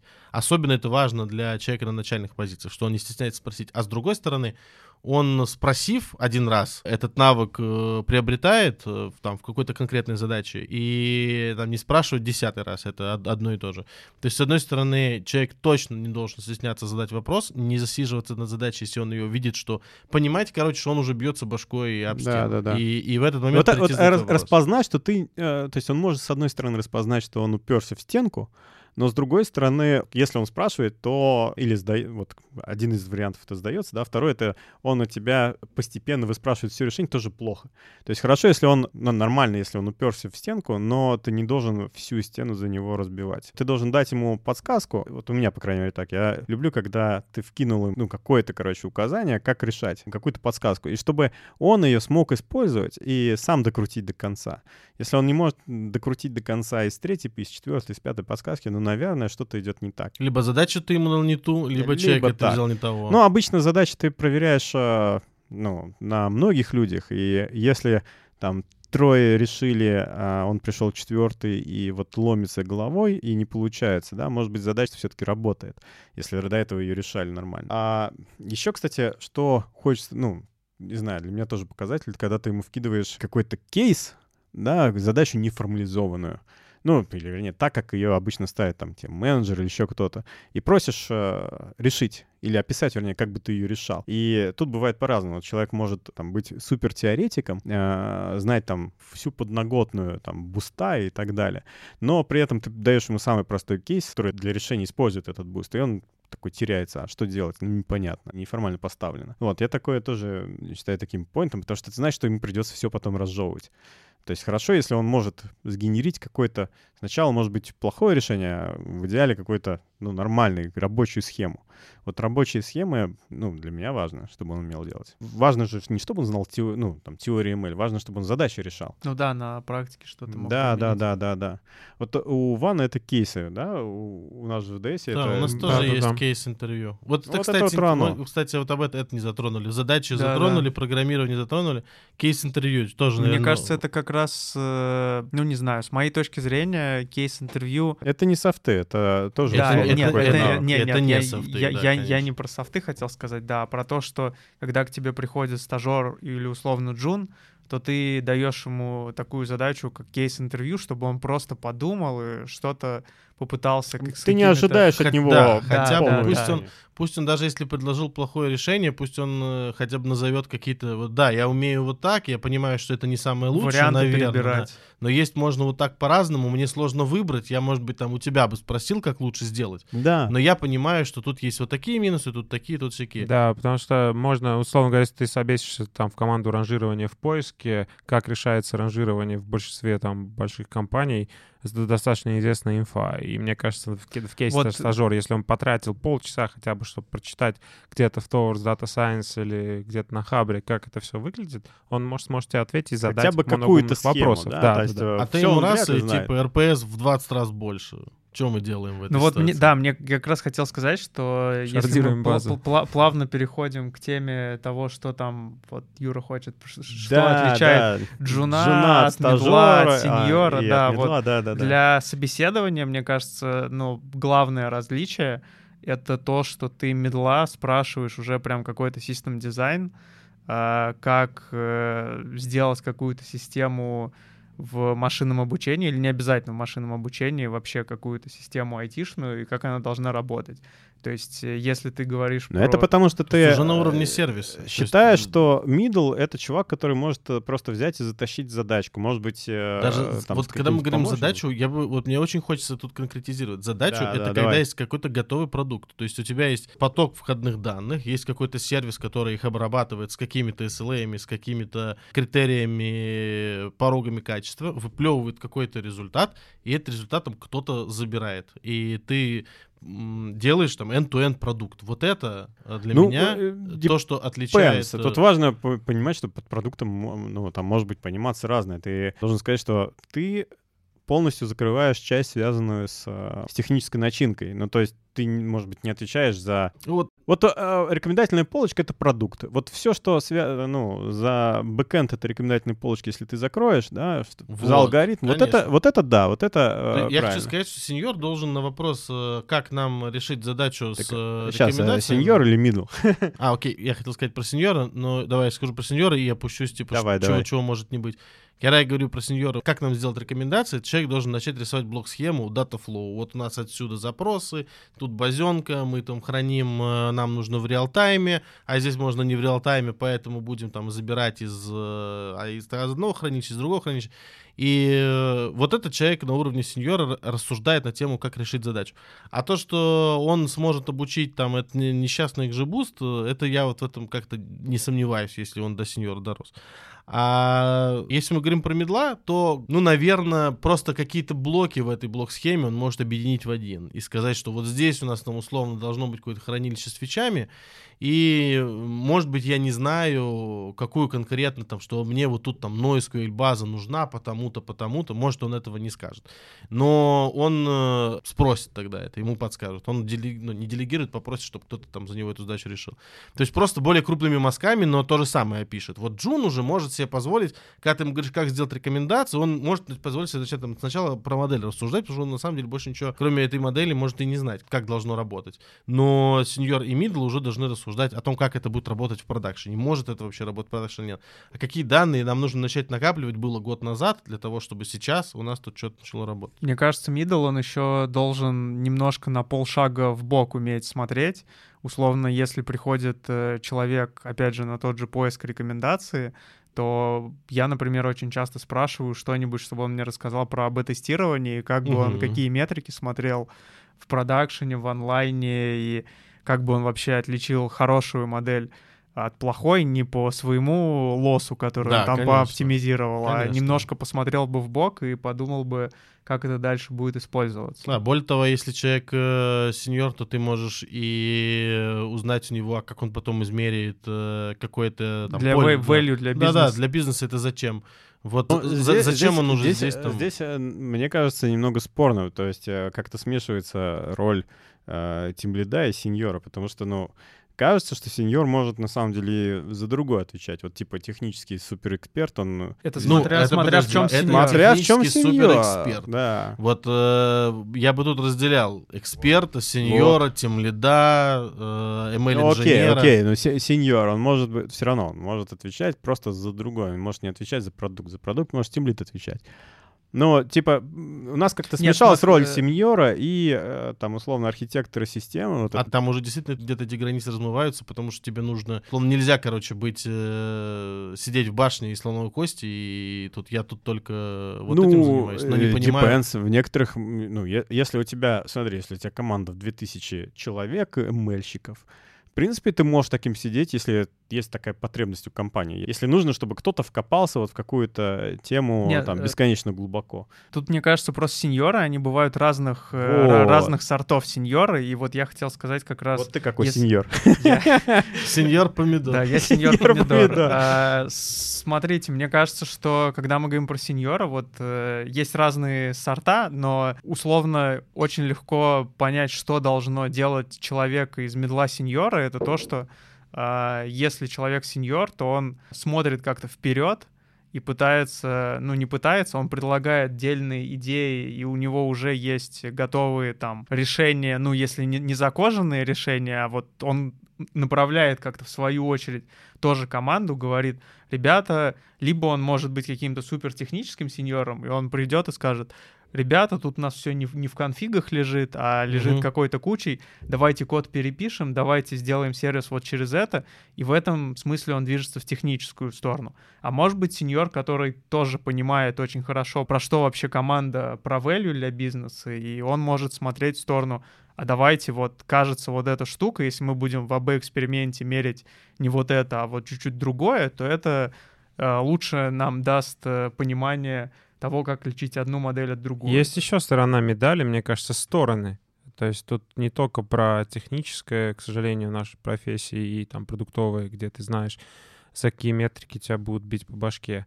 А есть еще... А у вас так, да? А? У вас так, говорю? А Прям ты сам да. скажи, ты же тоже оттуда был. Да я не помню уже ничего. А. вы- вы- Выбили все из головы. Да, да. Вот. А, Есть и третья сторона, когда там сеньор а, именно с точки зрения теории знает, насколько у него классно поставлены процессы, насколько вот тот результат, который был достигнут, являлся максимальным при прочих равных, имея там эти данные, имея этот data flow, имея этот ETL. А, Имеет- это, э, это клевый, клевый point, что когда ты, условно, сеньор-теоретик, ты можешь просто заранее сказать, вот, что достижимо, и просто, если ты этого достиг, ты можешь дальше не копать, не тратить миллионы времени на то, чтобы, типа... Да. Мне изобретать кажется, что новые- основной value сеньора, Да. ты нанимаешь сеньор, сеньора не для того, чтобы он пришел и сказал, ребята, у вас классно, лучше недостижимо точно, а ты нанимаешь Ну, он его взял для и того, достиг. чтобы...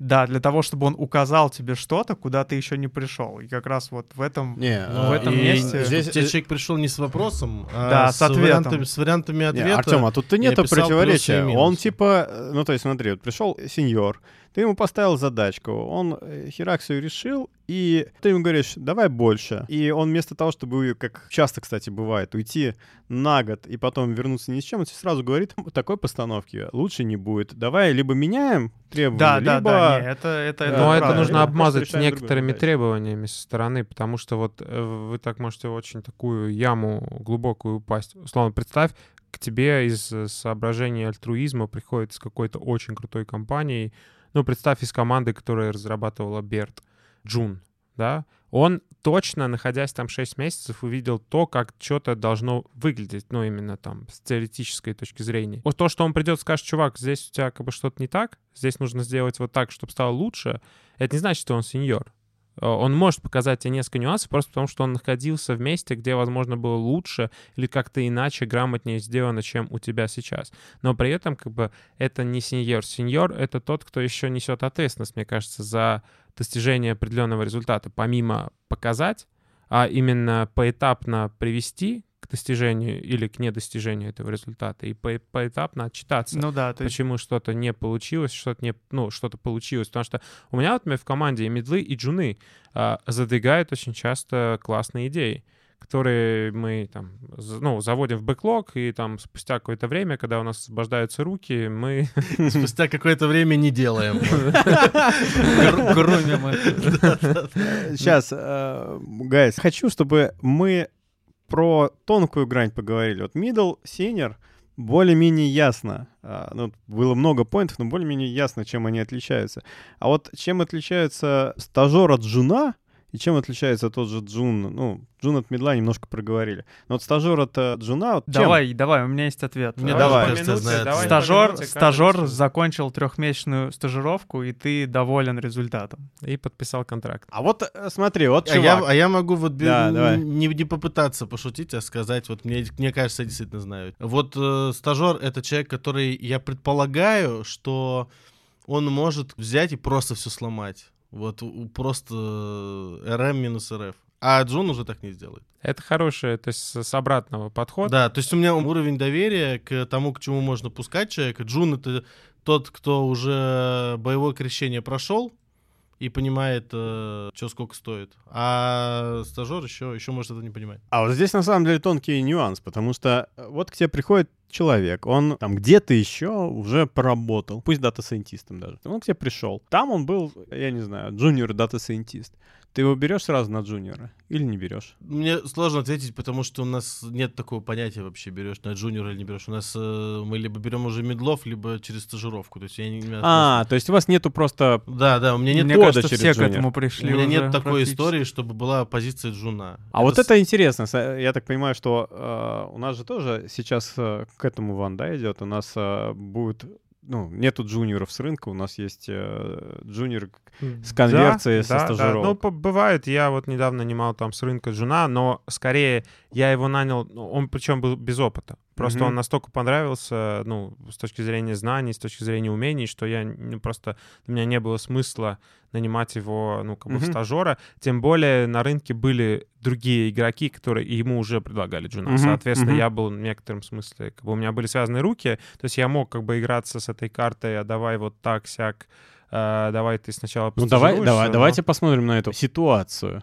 Вот есть человек, да, он э, приходит ну, в какую-нибудь э, компанию и приходит куда-то в компанию, где все-таки нанимают э, джунов с рынка. Вот. э, мы ему предлагаем стажировку. Там ему предлагают э, джунскую позицию. И э, деньги совершенно разные. Да? Не А, факт. да. Ну, у нас ок- вот представь ситуацию, что хорошие. ну, представь, что они там такие же, как э, предлагают джуновские деньги, такие же, как и наши джуновские деньги, ну, Мгм. типа в Озоне. Мне кажется, сейчас рынок А всех в чем, выров- в чем, в чем, в чем, в чем мотивация уже. твоя именно нанять э, джуна, когда ты можешь нанять, ну, это довольно меркантильно, да, но у меня в этом смысле, кажется, два аргумента. Вот Давай, первый, давай. первый тот, с которого мы начали наш разговор, с того, что и у Саши, и у меня ожидание, что когда ты берешь стажера, Да, мы ожидаем, что через год э, человек становится медлом. да. Вот, и если человек э, с рынка уходит джуном из другой компании, пытается к тебе прийти джуном, то, ну, для меня норм, если понятно, почему он оттуда ушел. Э, Ну, там, по- знаю, понятно. не- Вот, вот представь себе ситуацию. Он, он там пришел туда со стажером, э, вырос, э, ну, его конвертнули в джуна, но эта компания, у нее, ну, например, технологическая ком- команда слабее, и он к тебе приходит тоже, чтобы расти.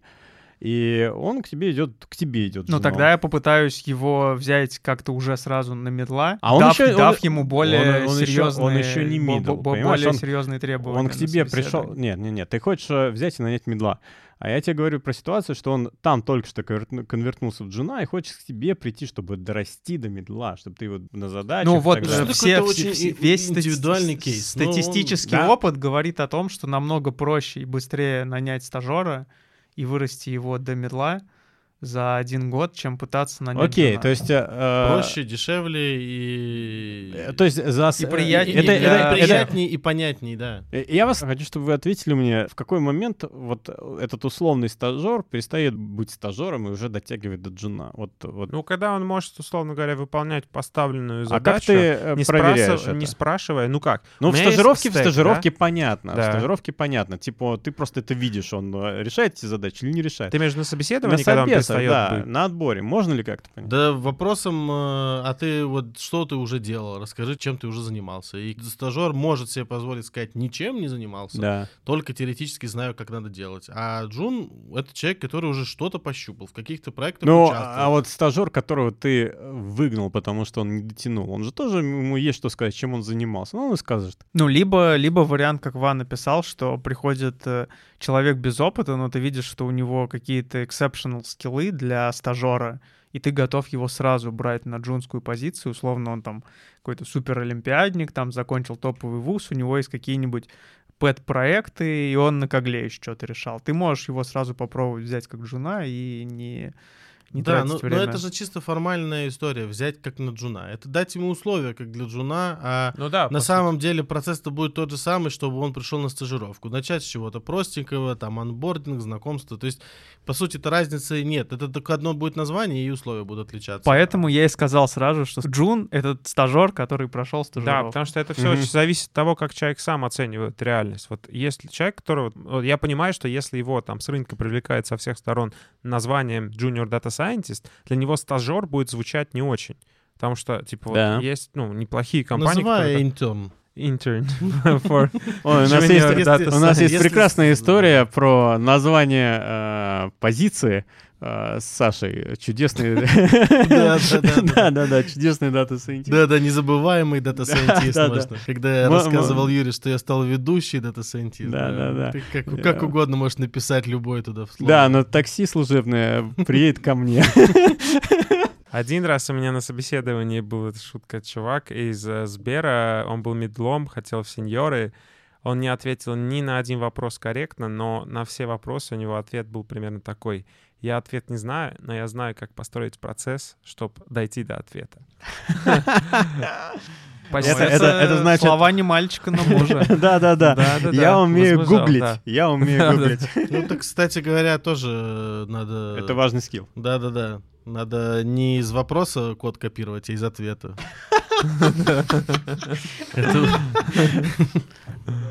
Чё, будем круглиться? Круглиться? Да, можно До круглиться. Все, всем спасибо, что послушали наш э, conversation, наш э, первый подкаст. Подписывайтесь на нас, Нажимайте на э, лайкайте. Если будет много лайков, мы запишем что-нибудь еще э, животрепещущее и интересное. А если будет мало лайков, мы тоже запишем что-нибудь еще, но с меньшим энтузиазмом. Но не выложим. Но не Да-да-да. выложим. А потом еще раз и больше не будем тогда. Да-да-да. Все, было приятно с вами пообщаться. С вами был Юрий Дорн, Артем Бочкарев, Александр Алексейцев и Иван Хачатрян. Всем удачи.